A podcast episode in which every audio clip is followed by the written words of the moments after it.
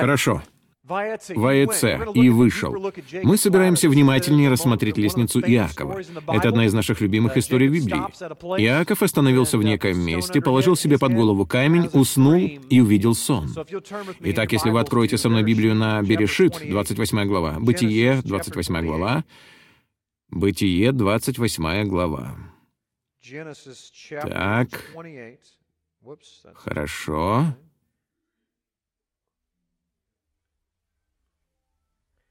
И мы начнем с 10 стиха. На прошлой неделе мы говорили о чем?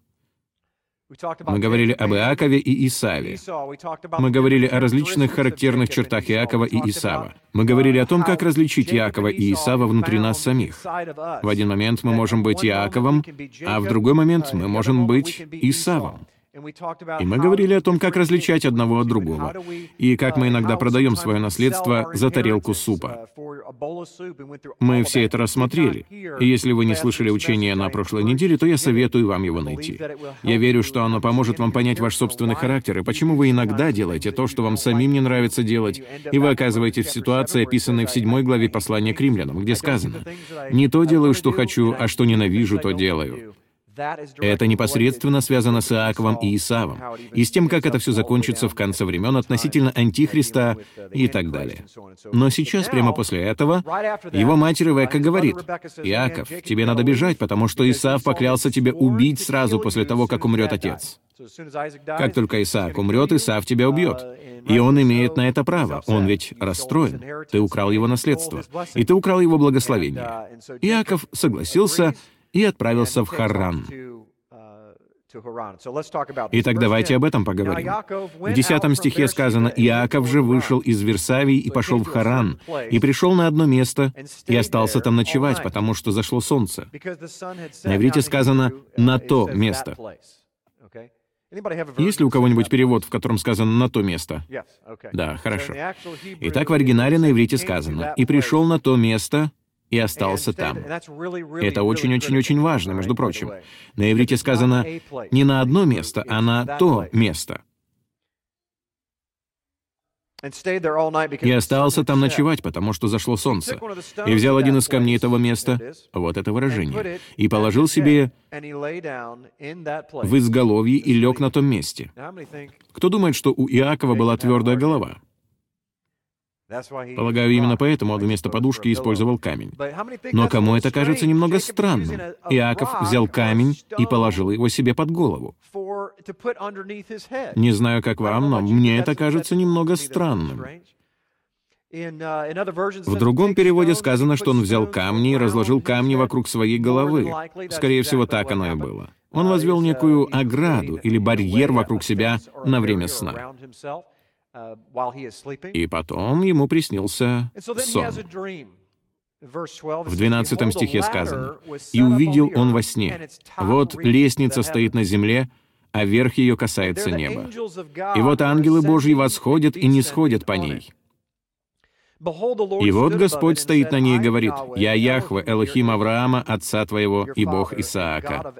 Землю, на которой ты лежишь, я дам тебе и потомству твоему, и будет потомство твое, как песок земной. И распространишься к морю, и к востоку, и к северу, и к полудню, и благословятся в тебе и в семени твоем все племена земные. И вот я с тобою и сохраню тебя везде, куда ты не пойдешь, и возвращу тебя всю землю, ибо я не оставлю тебя, доколе не исполню того, что я сказал тебе». Иаков пробудился ото сна своего и сказал, «Истинно Господь присутствует на месте сем, а я не знал». И убоялся и сказал, «Как страшно сие место! Это не иное что, как Дом Божий. Это врата небесные».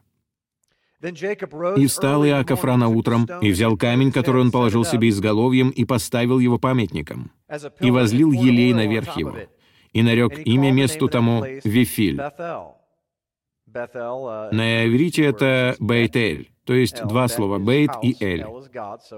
«Бейт» означает «дом», а «эль» — «бог», так что вместе это «дом Бога». А прежнее имя того города было Луз. Через минуту мы разберем значение и этого слова. «И положил Иаков обед, сказав, «Если Бог будет со мною и сохранит меня в пути всем, в котором я иду, и даст мне хлеб есть и одежду одеться, и я в мире возвращусь в дом отца моего». В скобках читается «И меня не убьет мой брат». «И будет Господь моим Богом, то этот камень, который я поставил памятником, будет домом Божьим». Из всего, что ты, Боже, даруешь мне, я дам тебе десятую часть. Это потрясающие стихи. Сколько их здесь? 11 или 12 стихов.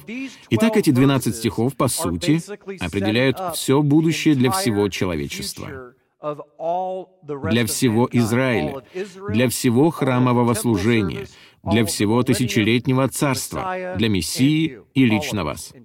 Все это в 12 стихах, поэтому давайте вернемся назад, постепенно разберем их, немного углубимся в иврит, обратимся к Новому Завету, чтобы я смог показать вам некоторые связи и доказать, что эта лестница на самом деле не лестница.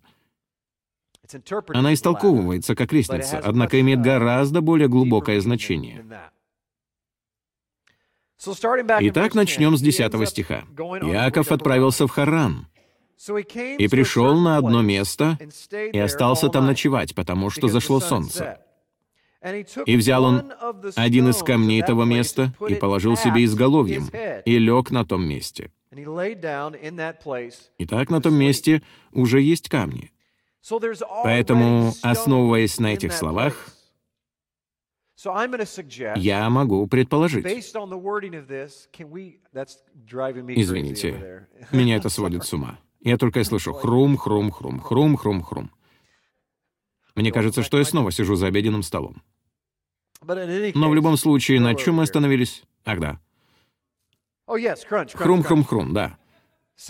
Итак, на том месте находятся камни, хорошо? И это не просто какие-нибудь камни. Яков не просто подобрал первые попавшиеся камни с земли.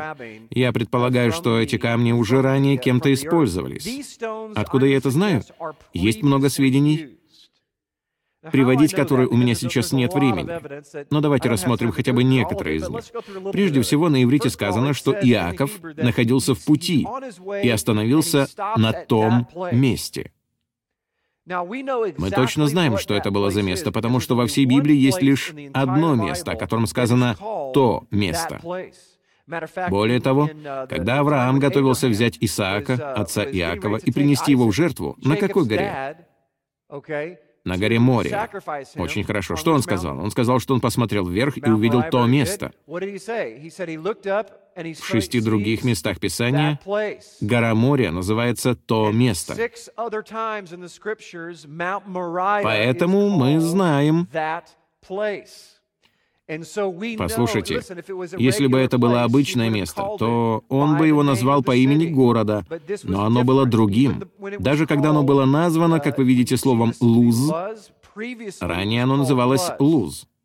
Вам, наверное, будет интересно узнать, что хотя луз, пожалуй, не очень красиво звучит по-английски, но это название означает «миндальное дерево». Миндальное дерево. Может быть, вам это ни о чем не говорит. Поэтому давайте немного обсудим миндаль, чтобы у вас сложилось некоторое представление о силе того, что на самом деле происходит. И почему то место назвали Луз. Почему его назвали место миндального дерева? Все потому, что если мы вернемся или наоборот перенесемся uh, вперед во времени, во времена Моисея и Скинии, и того периода, когда Бог дал Моисею наставление о создании Меноры, то он говорил о цветках на ветвях миноры. Это цветки миндаля. Завязи миндаля и его цветки по три на каждой ветке. И четыре такие чашечки на центральном светильнике, что также интересно, потому что если взять четыре в центре, и прибавить к ним 3, 6, 9 с одной стороны, то у вас получится 12. А еще у вас будет 9, 9, 9, и всего выйдет 39. Итак, на центральном светильнике, на основании миноры и слева от него имеются 39 чашечек. Если взять 3, 6, 9, 3, 6, 9, 3, 6, 9 и сложить их, то получится 27. В Ветхом Завете 39 книг, а в Новом Завете 27. И в сумме это 66 книг во всей Библии. а минора символизирует Слово Божье. Итак, Бог довольно умный Бог. Он все продумал наперед и сказал, послушайте, все те, кто не согласен с тем, что Библия будет канонизирована. Я хочу, чтобы вы знали, что я видел заранее, что именно будет считаться моим словом, и я поставил на этом свою печать. Я хочу, чтобы именно эти 66 частей представляли мое слово. Разве это не потрясающе? Итак, цветки самого Слова Божьего — это то, что связано со светом в святилище, и они с миндального дерева. Позвольте задать вам вопрос. Почему именно с миндального дерева? Почему он не выбрал дуб или клен? Вот было бы красиво. Почему не иву? Он выбрал именно миндальное дерево. Давайте еще немного продвинемся вперед. Во времена жезла Ааронова, пустившего почки. Что это было? Миндальное дерево. Жезл был из ветви миндального дерева. Это была миндальная почка и миндальный плод. Почему Бог избрал именно миндальную почку и миндальное дерево? Однажды я преподавал учение о деревьях в Тубишват, День деревьев который вновь наступит через несколько месяцев. И я затрагивал миндальное дерево, так что я уже немного об этом рассказывал, насколько я помню. Но на самом деле большинству исследователей, и мне в том числе, совершенно ясно, что дерево жизни в Эдемском саду, скорее всего, являлось миндальным деревом. Именно поэтому пустил почки жезл Ааронов. Тем самым он как бы говорил, «Я даю тебе власть и жизнь, которая содержится в этом дереве. Только в этом дереве. Это дерево находится...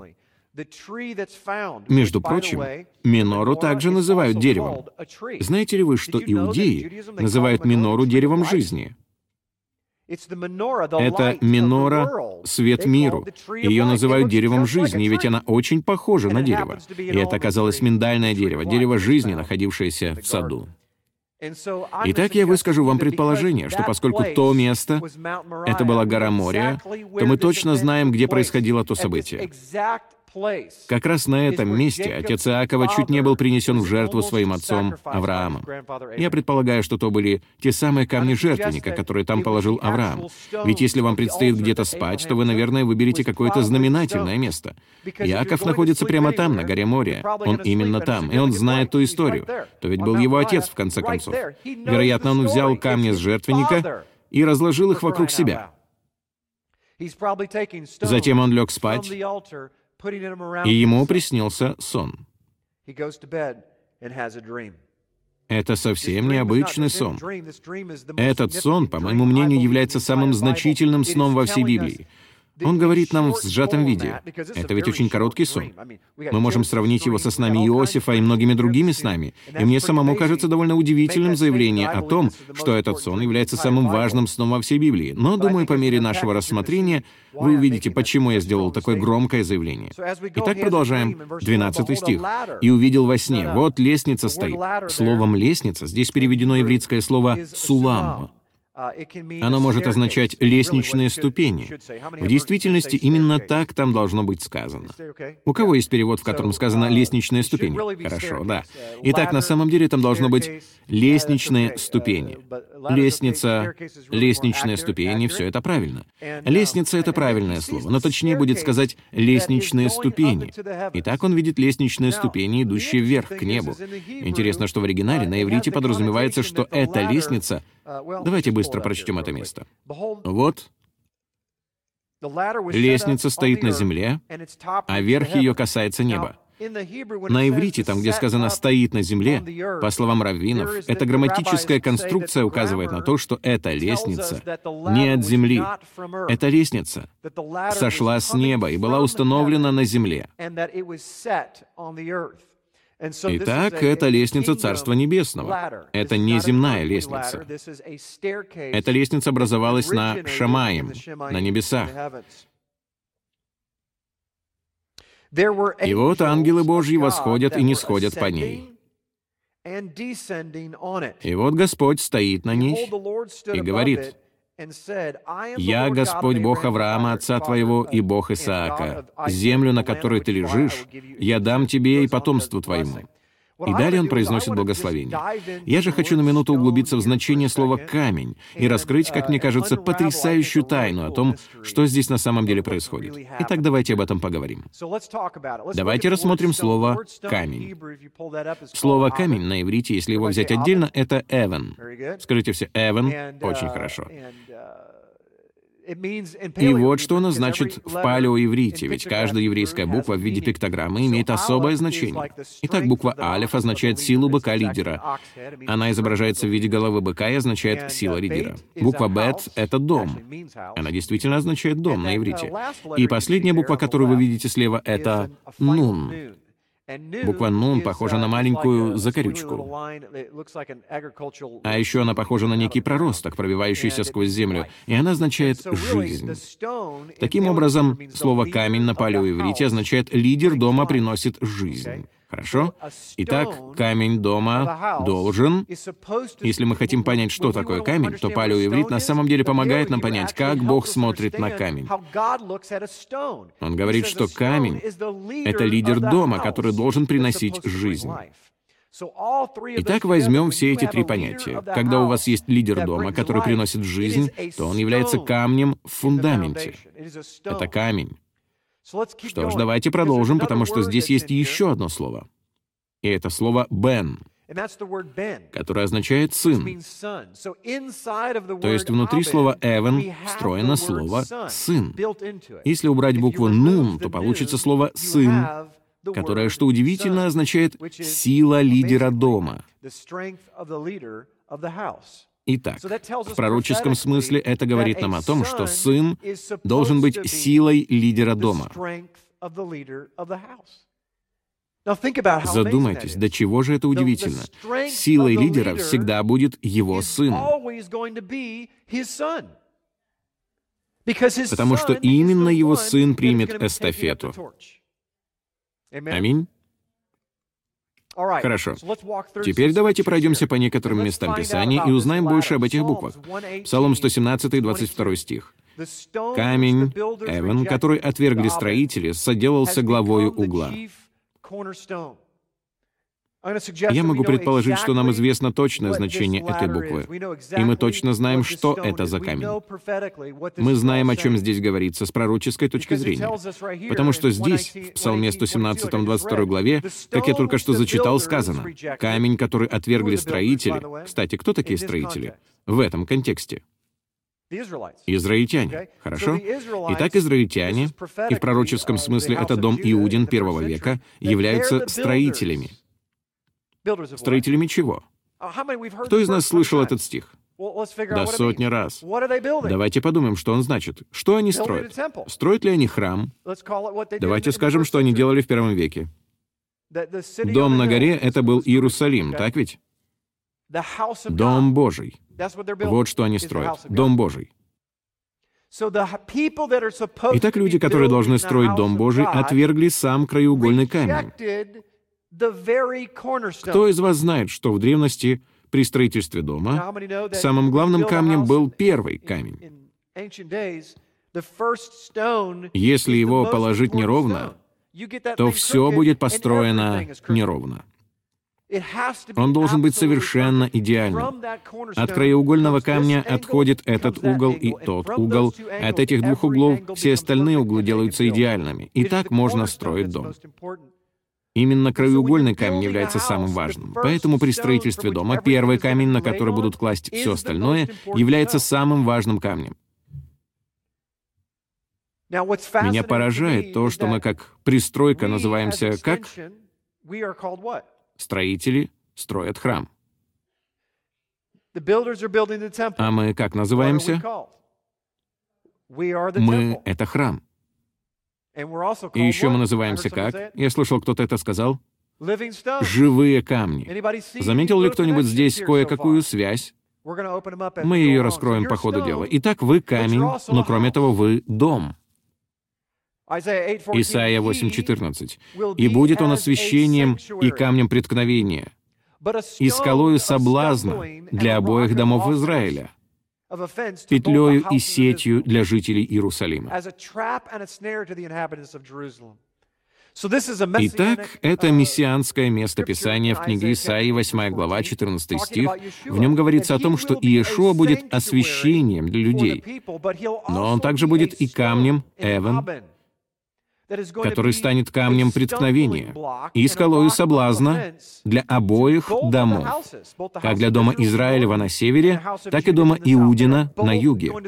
Они оба приткнутся о разные его части, и мы точно знаем из более поздних писаний пророков, какие именно это преткновения. Там сказано, что северный дом Израилев приткнется о закон. Он станет для них чем-то чуждым, потому что они ассимилируются с другими народами и утратят свою идентичность. Мы поговорим об этом на следующей неделе. А Южное царство забудет о том, кто такой Бог. Они не узнают Мессию. Они будут его искать, однако отвергнут его. Итак, у нас есть пророчество о Северном Царстве, которое приткнется о Слово Божье, и о Южном Царстве, которое приткнется о тот факт, что Слово Божье стало плотью. Исайя 28:16. «Посему так говорит Господь Бог, вот я полагаю в основание на Сионе камень, камень испытанный, краеугольный, драгоценный, крепко утвержденный». Итак, все это очень важно. Я показываю все эти места Писания, потому что хочу, чтобы вы увидели, что это не единственный раз, когда упоминается камень. О камне говорится по всей Библии. Речь идет о камне отвержения, о камне основания. Это нечто, имеющее вес, это нечто, дающее защиту, это нечто, на чем мы можем что-то строить. На самом деле мы можем вспомнить одну притчу. Она вспомнилась мне только сейчас. Я не записал ее в своих заметках. Помните, Иешуа рассказывал притчу о том, как строить дом. На чем, по его словам, его надо строить? На камне, на твердом камне. Не стройте его на песке. Почему? Потому что в первом веке люди точно знали, что это такое. Тора или закон Божий называлась камнем. А песок символизировал традиции и учения человеческие, которые меняются с каждым поколением.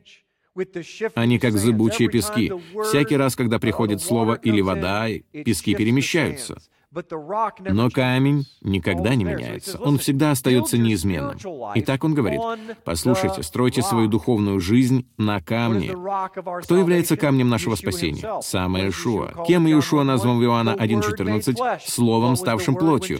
Что именно было словом, когда Иоанн это писал, в то время, когда еще не было Нового Завета? Закон Божий. Или, если обобщить, то, что мы называем Ветхим Заветом или Танах. Именно поэтому во втором послании Тимофею сказано, «Все Писание полезно для научения, для обличения, для исправления, для наставления в праведности». В первом веке было лишь одно писание, а именно древнееврейское писание, которое мы называем Ветхим Заветом. Оно проверено временем. Знаете, разговаривал с одним человеком несколько недель назад во время охоты на оленей. У нас завязался разговор с семьей, сидевшей в кафе. Они предложили мне подсесть и пообедать с ними. И я так и сделал.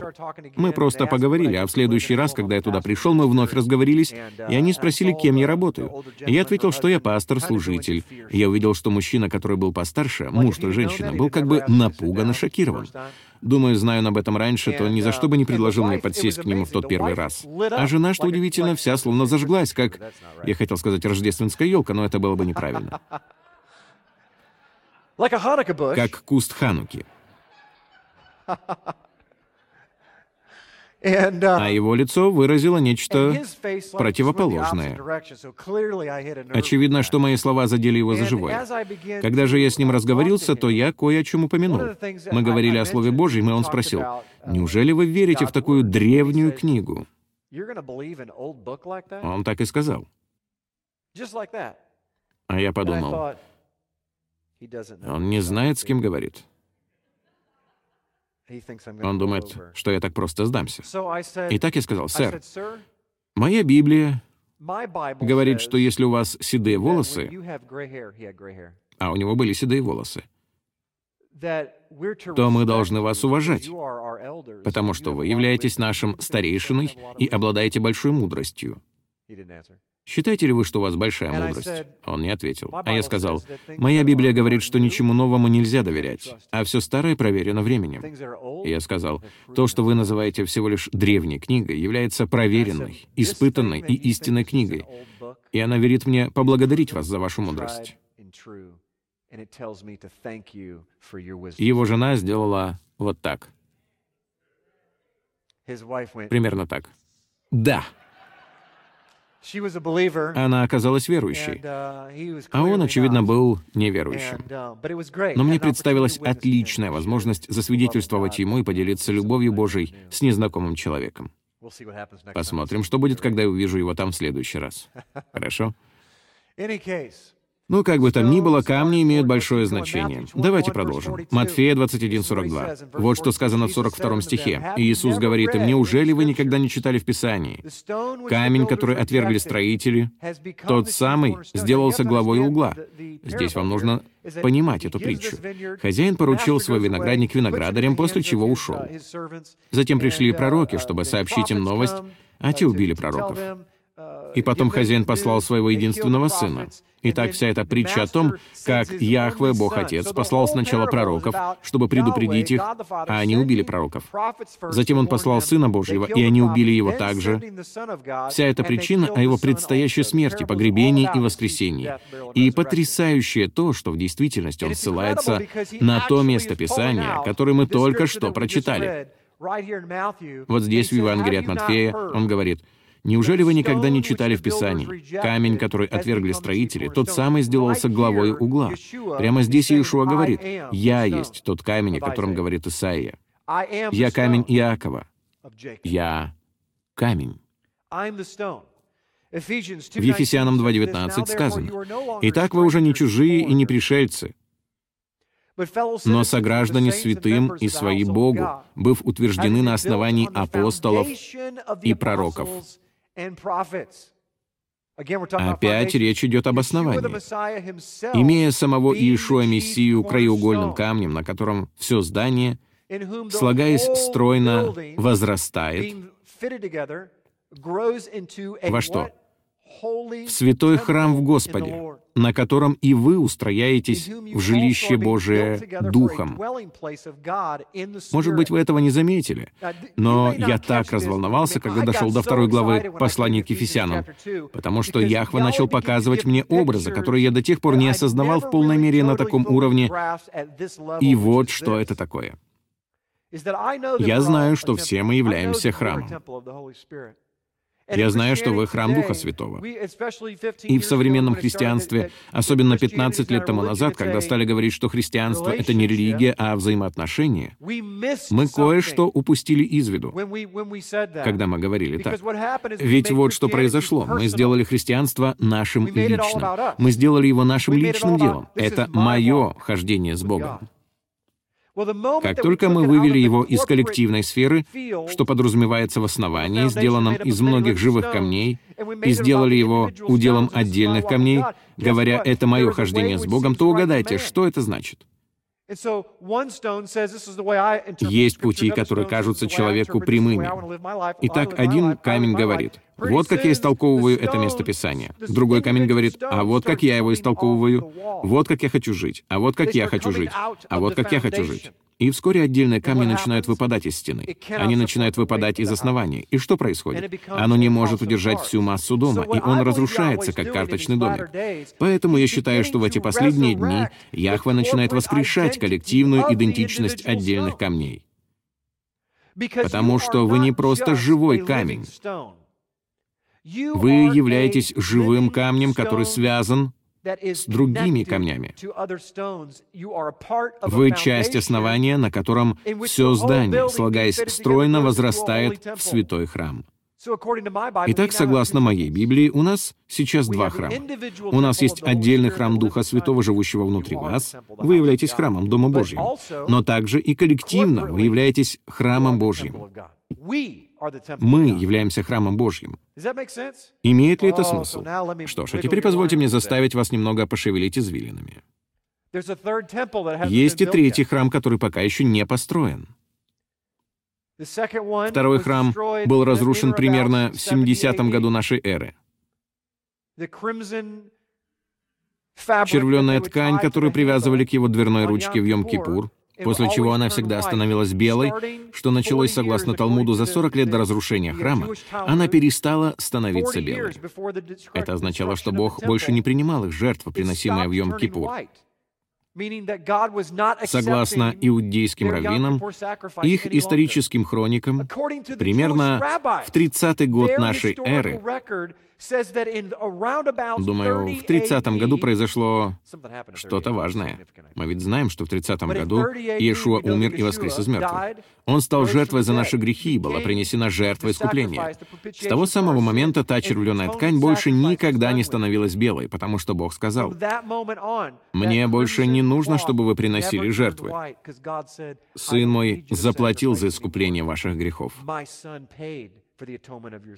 Как это замечательно.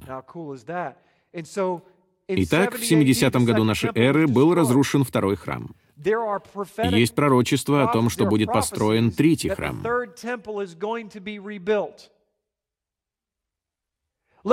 Позвольте высказать вам безумную мысль. Что если им являемся мы? Что если мы и есть третий храм? Что если то, что Бог делает по всему миру в пророческом смысле, с тем движением, которое Бог совершает прямо здесь, среди нас, возвращая людей к Его завету, чтобы они совершали библейские поступки по-библейски, притягивая четыре конца земли и созывая всех своих людей от четырех концов земли, что если Он говорит, «Я созову их от четырех концов земли», то куда, по-вашему, они отправятся? Не в город Сент-Луис в штате Миссури. Хотя там построена такая крутая арка, но, уверяю вас, это не те камни, о которых он говорит. Когда он созывает людей от четырех концов земли, дамы и господа, и он призывает живые камни, то он переносит те камни и зовет нас обратно на гору Мория, на то самое место, где Исаак едва не был принесен в жертву, на то самое место, где был построен первый храм, второй храм, на то самое место, где ангелы восходили и не сходили, где человеку было дано общение с Богом и были даны пророчества об Израиле и времени, когда он грядет. Что если мы являемся тем самым храмом, который сейчас строится по всему миру в духовной сфере? Что если это так? Я не утверждаю, что не будет материального храма. Но что, если это такая аллюзия? Что если мы рассчитываем на строительство материального храма, но Бога гораздо больше интересует храм духовный? Этот храм, святой храм, чтобы мы с вами по-настоящему объединились с правильным вероучением, правильной верой, правильной Библией, если хотите. Чтобы мы совершали библейские поступки по-библейски чтобы у нас была коллективная идентичность единения с Богом Авраама, Исаака и Иакова и со всем Израилем.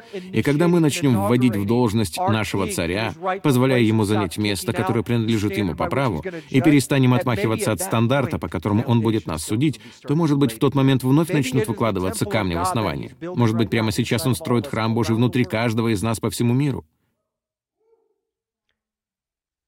Может быть. Уничтожение и осквернение храма — это великое отпадение при начале строительства храма. Это просто такая мысль.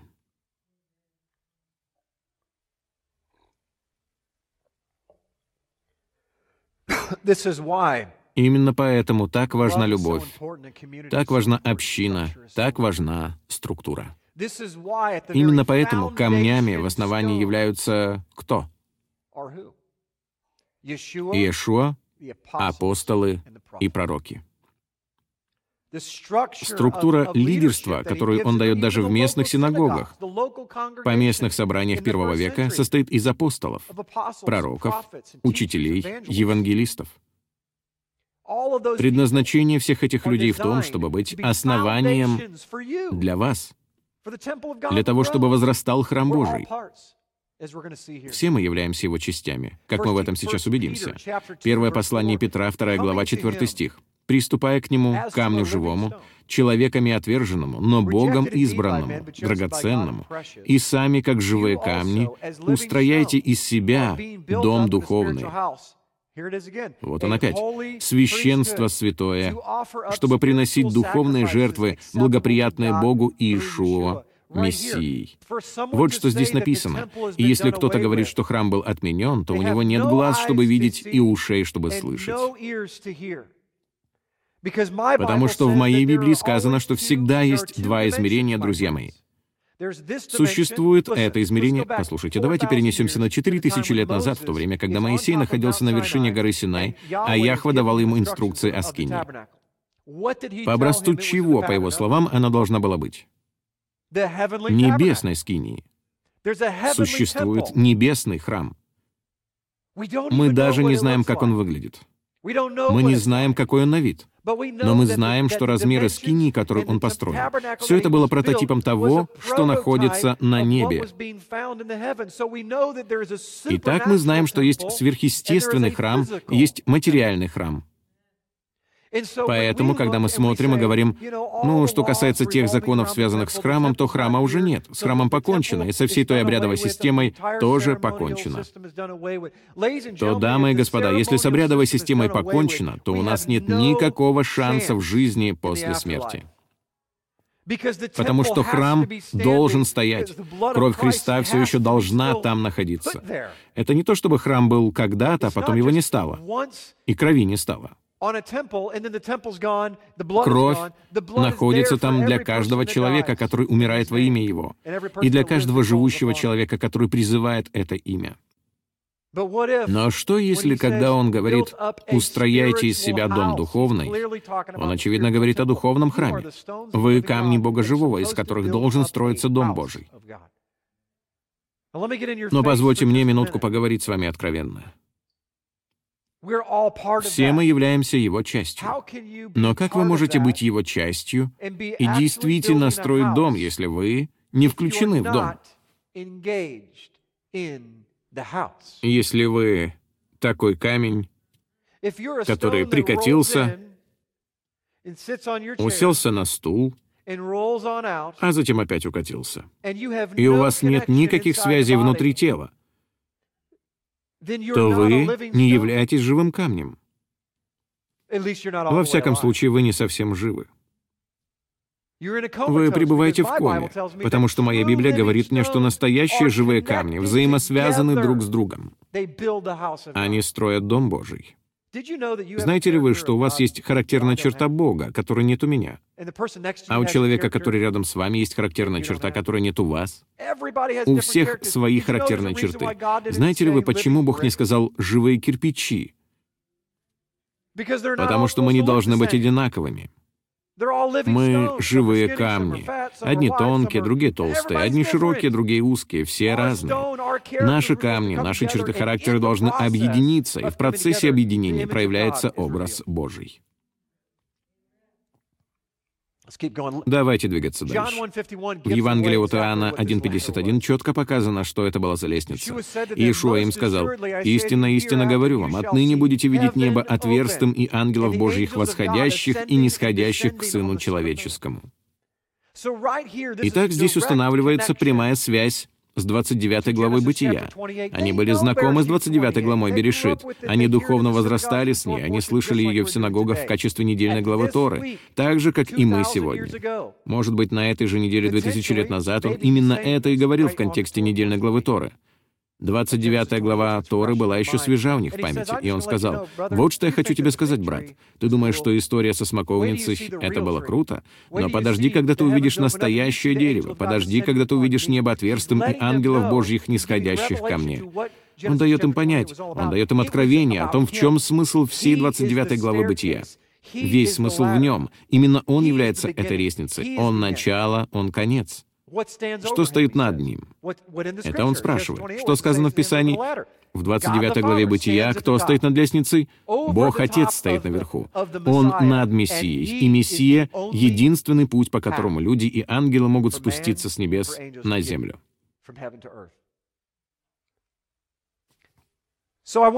А теперь я хочу показать вам одну картинку, чтобы дать вам некоторое представление о том, что, возможно, и видел Иаков. Это винтовая лестница, ведущая на небеса. В интернете много разных картинок, и никто не знает, какой была та лестница, но я полагаю, что это самое достоверное изображение. Я вам объясню, почему я считаю его самым достоверным. Потому что, прежде всего, Бог не грек. Яхве по своей природе цикличен. Он иври, поэтому он будет двигаться кругами. Он будет ходить кругами. Винтовая лестница — это цикличная лестница.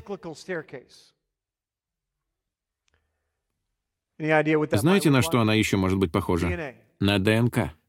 А теперь я подойду к этой теме с научной точки зрения. Кто любит Бога и науку? Сейчас мы точно выясним, какой именно была лестница Иакова. Лестница Иакова. Я тебе еще даже не сказал. Она воистину пророк. Она уже точно знает, что я скажу. Нити ДНК. В вашем организме имеется двойная спираль ДНК или молекула ДНК. Она выглядит точно как лестница, но при этом она спиральная. Если хотите, это винтовая лестница. Если мы углубимся в рассмотрение ДНК, то я смогу указать вам на некоторые связи. Прежде всего, существует 23 пары хромосом. Всего 46 хромосом, 23 пары. На самом деле у вас есть лишь 22. Но прежде чем я дойду до 23, Хорошо, давайте возьмем 22. 22 из них называются аутосомами. Они одинаковы у мужчин и у женщин. Итак, 22 пары. А в еврейском алфавите 22 буквы. Все, из чего состоит все творение, это 22 буквы. Все, что делает вас мужчиной или женщиной, это 22 буквы, 22 пары. Итак, остается одна дополнительная пара. Ее обозначают буквами X или Y. Она определяет ваш пол, мужской или женский. Вот что такое 23-я пара. Итак, давайте это рассмотрим. Когда я это изучал, Бог сказал, я хочу, чтобы ты рассмотрел число 23. Итак, 23-я пара — это половые хромосомы. В 1 Коринфянам 10 глава 8 стих сказано, «Не станем блудодействовать, как некоторые из них блудодействовали, и в один день погибло их 23 тысячи». Мне это показалось интересным. Почему погибло именно 23 тысячи, а не 22? Может быть, это потому, что у человека 23-я пара хромосом, это половые хромосомы, эти люди нарушили собственную идентичность, и поэтому он убил 23 тысячи из них. Как я уже упоминал ранее, всего в ДНК человека 46 хромосом, которые и составляют весь наш храм. Мне кажется потрясающим то, что во всей Библии есть лишь один стих, содержащий данное число. В нем сказано, «На это сказали иудеи, сей храм строился 46 лет». Евангелие от Иоанна, 2 глава, 20 стих. «И ты в три дня воздвигнешь его?» Храм строился 46 лет.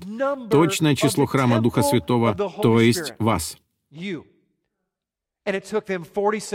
И им потребовалось 46 лет, чтобы построить материальный храм. Он собирался разрушить его и восстановить за три дня. Итак, мы уже знаем, что он приравнивает храм к самому себе.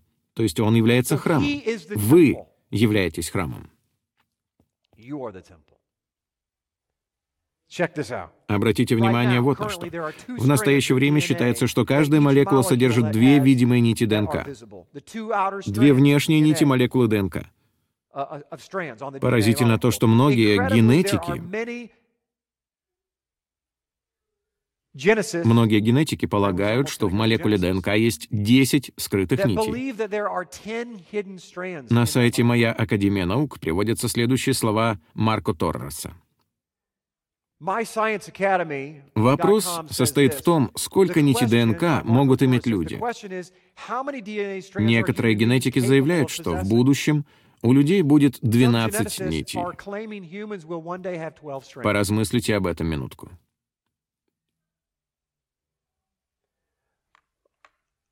Скажите для тех, кто не знает, из скольких колен состоит Израиль? Из 12. Они были разделены на несколько царств. На два. В Южном царстве было сколько колен? В Северном царстве было сколько? Десять. Сколько сейчас скрыты? Открыто сейчас только Южное царство. Дамы и господа, вот что мы видим. Послушайте, вот почему я так взволнован. То, что мы видим сегодня в земной сфере от первоначального образа Божьего, это всего лишь две открытые нити дома Иудина. Лишь две из них целы. На сегодня только они сохранились. Но истинный образ Божий, истинный храм Духа Святого — это все 12 нитей вместе. Просто 10 из них пока сокрыты. А вот что вас совершенно потрясет. Кто-то говорит, я уже потрясен.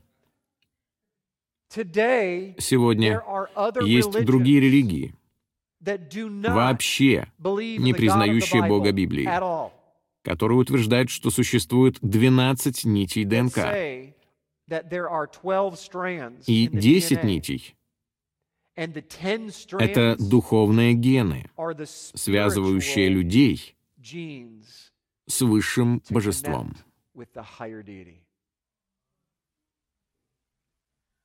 От движения New Age до учения о чакрах и так далее. Видите ли, когда все это было у Вавилонской башни, это все было там, информация была там, а затем произошел раскол. Поэтому в каждой религии есть доля истины. Вы согласны? Поэтому я выскажу вам следующее предположение. Они ничего не знают о 12 коленах Израилевых, о двух, о десяти, они даже не верят в Бога Библии. И согласно их системе верований, 10 недостающих нитей ДНК, которые наука только начинает изучать, называя их мусорными нитями, мусорной ДНК, кто знает, что Бог не создает мусора? Все эти явления, суть которых ученые не понимают, предназначены для того, чтобы выставить их глупцами, когда он откроет их суть. Но говорят, что те десять нитей на самом деле являются духовными дарами. Знаете ли вы, это анонс следующей недели, знаете ли вы, что в доме Ефрема Ефрем называется даром? Он дар. Он духовный дар, потому что он не притыкается о камень преткновения. В действительности Ефрем то есть мы, дамы и господа, вы, как чада Бога Живого и последователь Авраама, Исаака и Иакова, если вы верите в Иешуа Мессию, то вы по самой своей природе берете камень преткновения, который отвергли строители, который отвергли две нити. И если вы хоть немного знакомы с тем, что такое ДНК, вы соединяете марши лестницы, так, чтобы сам Бог и ангелы смогли восходить и не сходить, ходить вверх и вниз, и исцелять целые народы. Вы создаете Божье основание. Вы буквально создаете образ Божий в земной сфере. Именно духовные дары, данные вам Богом, являются скрытыми нитями ДНК образа Божьего. Ну же, воздайте Богу хвалу. Проверьте у себя пульс, если вас это не взволновало. В 1 Петра 2.4 сказано, «Приступая к нему, камню живому, человеками отверженному, но Богом избранному, драгоценному, и сами, как живые камни, устрояйте из себя дом духовный, священство святое, чтобы приносить духовные жертвы, благоприятные Богу Иешуа Мессией». Сама ваша ДНК, друзья мои, взывает о том, чтобы два дома Израиля восстали едины. Сама ваша ДНК является образом Всевышнего Бога. Я предлагаю вам следующее. В саду у человека было 12 нитей в его ДНК. Изначально в саду было 12 нитей, я в это верю, и они действовали в свою полную силу. Если же 12 нитей действуют в свою полную силу, а мы являемся совершенным духовным образом Всевышнего Бога, тогда сам Бог способен мгновенно спускаться, а мы можем познавать Его, мы можем ходить с Ним, мы можем слышать Его голос в саду, потому что все духовные дары действуют в свою полную силу. Когда Иешуа находится на земле, где, по-вашему, он действует? Почему, по вашему мнению, он должен быть божественным? Он не может не иметь все 12 нитей. Ему необходимо иметь все духовные дары в полной мере. Как, по-вашему, он слышал голос Отца? Он ведь говорил, «Я делаю только то, что мне говорит Отец».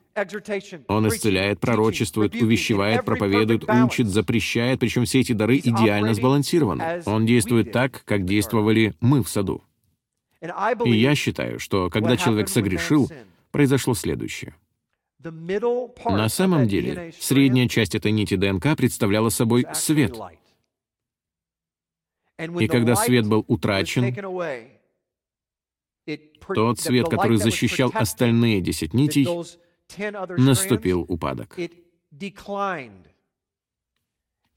Очень интересно, что на иврите слово, переведенное у нас как «лестница», содержит опечатку. Оно не совсем правильно написано, в нем недостает буквы «вав». И мудрецы выяснили, что всякий раз, когда вы сталкиваетесь со словом, написанным неправильно, а это слово специально написано неправильно, в нем недостает буквы «вав». Это значит, что чего-то не хватает. Это отклонение — это второй сорт по отношению к тому, чем оно должно быть. Итак, это попросту означает, что лестница, подаренная Богом людям, чтобы ангелы могли по ней восходить и не сходить, еще не была открыта в полной мере. Она еще не была установлена, так, чтобы мы могли это делать. Еще должна была пролиться кровь Христа. Еще должен был быть положен камень в основание, так, чтобы мы смогли на самом деле восходить и не сходить, и быть такими, какими мы и были созданы. Задумывались ли вы когда-либо о том, что именно происходит, когда вы принимаете спасение? В чем суть понятия «духовный рост»? На самом деле вот что вы делаете. Восстанавливаете 10 нитей. Яхва ремонтирует эти 10 нитей. И что такое эти 10 нитей, если не дары Духа Святого? Это дары, которые Бог дал телу. Ведь что Он говорит? Для чего, как Он заявляет, используются дары? Для созидания или строительства святых, то есть, как мы только что описали, Дома Божьего. Итак, это духовное, как это на самом деле переводится с греческого, ваша духовная составляющая восстанавливает вашу сущность. И чем более духовным вы становитесь при помощи духовных даров, тем лучше вы можете его слышать тем ближе к нему вы становитесь, тем больше вы принимаете благословений, тем чаще вам удается отличать левое от правого, тем больше у вас видений, снов, пророческих слов. Вы будете все время ходить в его присутствии, не заботьтесь о том, что происходит вокруг вас, ведь вы будете знать, что каждый ваш шаг предопределен. Страх не проникает в вашу душу. Беспокойству нет места в вашей жизни. Вы ходите в состоянии Адама. Вы ходите в своем изначальном состоянии. Вы ходите в своей истинной идентичности, как Израиль. Вы соединяете одно и другое. Имеет ли это смысл? Аллилуйя. Посмотрим, есть ли что-нибудь еще. Давайте завершим вот чем.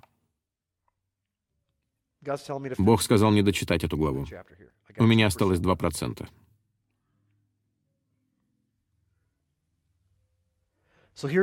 Итак, вот что происходит. Достаньте свои Библии со мной, и мы прочитаем первую часть 29 главы и остановимся. Итак, Иакову приснился потрясающий, удивительный сон. Он буквально увидел Иешуа как лестницу, и, между прочим, древние раввины называли эту лестницу деревом. Деревом жизни является сам Иешуа. Кого в храме символизирует минора? Миндальное дерево. Иешуа. Это образ Иешуа. Теперь вы совсем по-другому будете смотреть на минору. Кому из вас теперь, как и мне, стыдно, что несколько лет назад мы смотрели на минору и говорили, это что-то иудейское? Мы даже не знали, что она является буквально символом Мессии. Это символ Слова Бога Живого. Как же я могу не хотеть, чтобы она стояла на каждом окне в моем доме?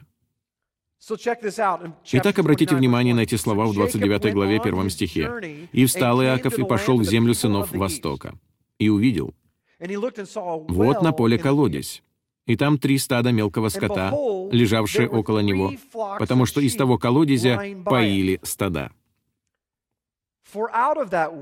Вот что здесь так замечательно. Да, это так классно. Я мог бы здесь об очень многом рассказать, но мне надо заканчивать. Сейчас в мире есть три стада. Три. И все. Могло бы быть 12 стад. Разве было бы не классно? Их могло бы быть 4, 5. Можно было бы указать любое количество стад у того колодезя. Но в тексте сказано, что три стада было у колодезя. Так получилось, что у пророков говорится об этих трех стадах. Речь идет о доме Израилевом, речь идет о доме Иудином, и речь идет о народах Гаим, язычниках. В мире есть лишь три эти стада. Они находятся у колодезя, и все они жаждут.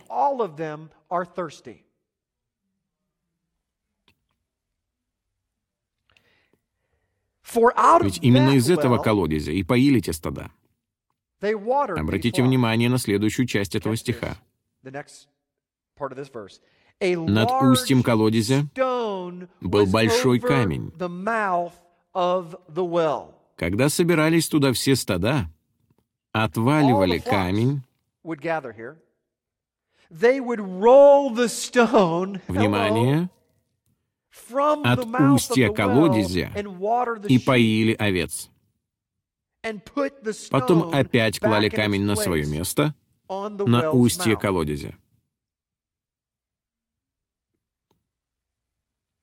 И он пошел дальше и нашел... Хорошо, давайте прочитаем еще немного. Иаков сказал им, «Братья мои, откуда вы?» Они сказали, «Мы из Харрана». Он сказал им, «Знаете ли вы Лавана, сына Нахорова?» Они сказали, «Знаем». Он еще сказал им, «Здравствует ли он?» Они сказали, «Здравствует». И вот Рахиль, дочь его, идет с овцами. И сказал, «Вот дня еще много, не время собирать скот.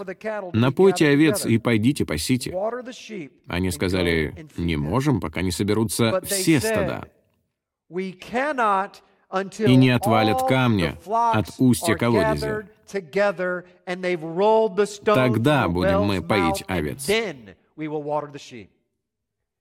Вы уловили смысл? Библия очень четко говорит о том, что Иешуа на самом деле во время Суккота проводится обряд возлияния воды. Я уже много раз упоминал ранее, что в ходе этого обряда, если не ошибаюсь, это в 12 главе Исаии, это в Хафтаре той главы Тора, именно в той части сказано об источниках спасения.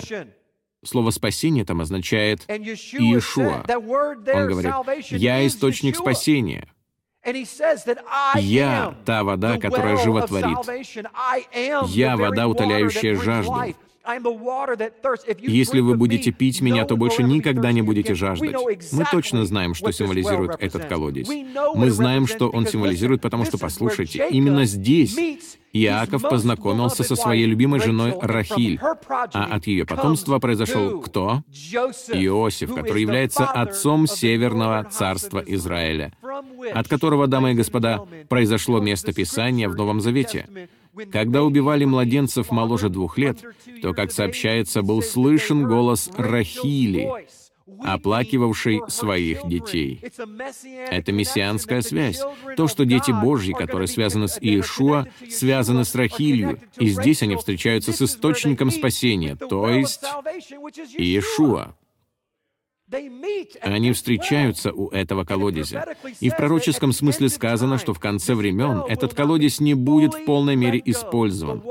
Вода не будет в полной мере достигать народы. Она не будет в полной мере изливаться в народы, пока не произойдет что? Пока все овцы не соберутся у колодезя. Давайте собрание. Послушайте, он говорит, я соберу больше, чем то, что собрано здесь. Он говорит, я взываю к кому? К потерянным овцам дома Израилева. Для чего? Где он их собирает? У колодезя Иакова. Это колодец Иешуа. Это тот самый колодец, где матриарх и патриарх в каком-то смысле консумировали свой брак, потому что они этого не знали. Иаков же узнал это сразу. Любовь с первого взгляда. Но именно из их чресл, из чресл Иакова, в тот момент произошли 12 колен Израилевых. Именно там завязались взаимоотношения, именно там в действительности был рожден Израиль у того колодезя, когда он впервые ее встретил. Затем он встретил Лию и так далее и тому подобное. Именно у того колодезя, у того самого источника спасения. Я думаю, так замечательно, что там сказано, что необходимо откатить камень, чтобы высвободить воду для того, чтобы напоить овец. Сейчас, когда вы слышите мой голос, я могу вас уверить, что именно человек, вновь положил тот камень над водой жизни, которая называется Словом Божьим. Этот камень сейчас наполовину прикрывает тот колодец. Только половина нашей Библии считается сегодня актуальной. Поэтому мы получаем лишь половину той воды, которая у нас должна быть. Но Бог осуществляет определенный процесс. Он все делает по-своему и полностью устраняет тот камень, при этом созывая своих овец вновь вступить с Ним в завет. Аминь. Встаньте со мной. Команда прославления, вернитесь, пожалуйста, сюда, если можете. Или хотя бы кто-нибудь из нее. И прежде чем закончить, я хочу спеть одну песню. Вы не возражаете? Я чувствую, что сегодня мы должны прославить Бога. Вы можете сами выбрать, какую песню хотите спеть. Ту, в которой есть слова «Слава Богу». Кто из вас любит Слово Божье? Давайте сегодня принесем нашему Господу жертву хвалы. Он так благ. И знаете что? Его Слово пребывает вовек. И сегодня я хочу вас ободрить. Что бы вы сейчас не испытывали, какой бы сейчас ни был этап в вашей жизни, до какой бы степени ваша ДНК не пришла в упадок, Бог обращается к вам, чтобы восстановить ее. Это сделает вода Его Слова. Это сделает ваше пребывание в общине. Вы не сможете увидеть того, что вам не видно. Мужчины, если вы не посещаете мужские собрания, то вам следует это делать. Мы готовимся к открытию домашних групп. Станьте их членами. Не надо стоять перед Богом и жаловаться. Мне кажется, меня никто не любит. Тогда как вы сами никого не любите. Сегодня Бог восстанавливает свою церковь, дамы и господа. Кагал, Эклесия, собрание, называйте это как хотите. Яхва исцеляет свои камни, чтобы построить в этом месте Дом Божий. Аминь. Давайте помолимся. Отче, спасибо Тебе огромное за Твою святость. Мы благодарим Тебя за Твое величие. Мы благодарим Тебя, Отче, что не проходит и дня, в который Ты бы спал или дремал. Ты всегда занимаешься своими делами. Ты всегда взываешь к твоему народу. Ты всегда открываешь свои уста и стараешься открыть наши уши. Отче, прости нас за то, что мы были глухи, просматривали Писание, не задавая даже вопросов. Сколько раз, Боже, я сам читал эту историю о лестнице Иакова, просматривал ее, не замечая глубины того, что ты пытаешься сказать.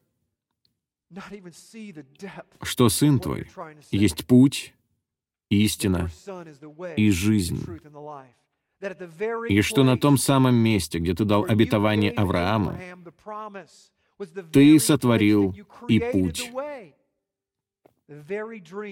Это тот самый сон, который в будущем укажет нам, что те две нити должны соединиться,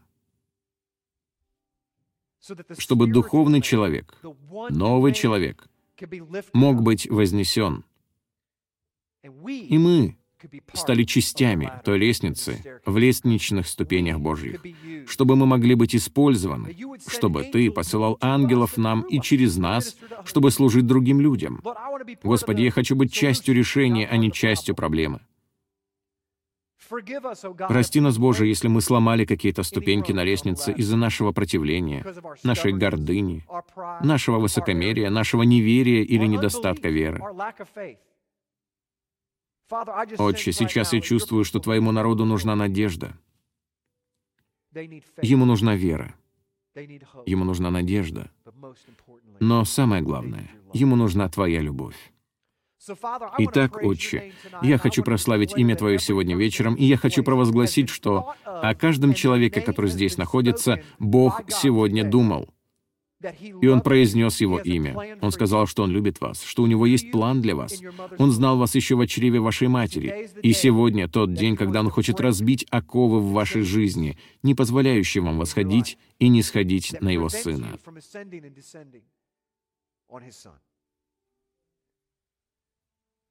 Боже, спасибо Тебе за Слово Твое. Спасибо за силу Твоего Слова. И, Отче, я молюсь, чтобы Ты... Я знаю, Господи, даже финансовая ситуация может казаться не на высоте, даже в нашем служении в настоящее время. Но, Отче, мы знаем, кто является нашим питанием и нашим источником. И мы знаем, Боже, что если Ты хочешь, чтобы мы протянули руку к другим, мы должны сначала протянуть руку к своим. И я знаю, Отче, что сейчас здесь, в этом поместном собрании, Ты поручил нам протягивать руки друг к другу, браться за руки, быть такой мишпахой, какой мы и должны быть, для того, чтобы нам стать светом народом. Отче, я не знаю, что еще можно сказать, но я люблю Тебя и прославляю Тебя и благодарю Тебя за оказанную мне честь говорить Слово Твое. Я молюсь о том, чтобы кое-кто где-то посеял его в свое сердце и навсегда изменился.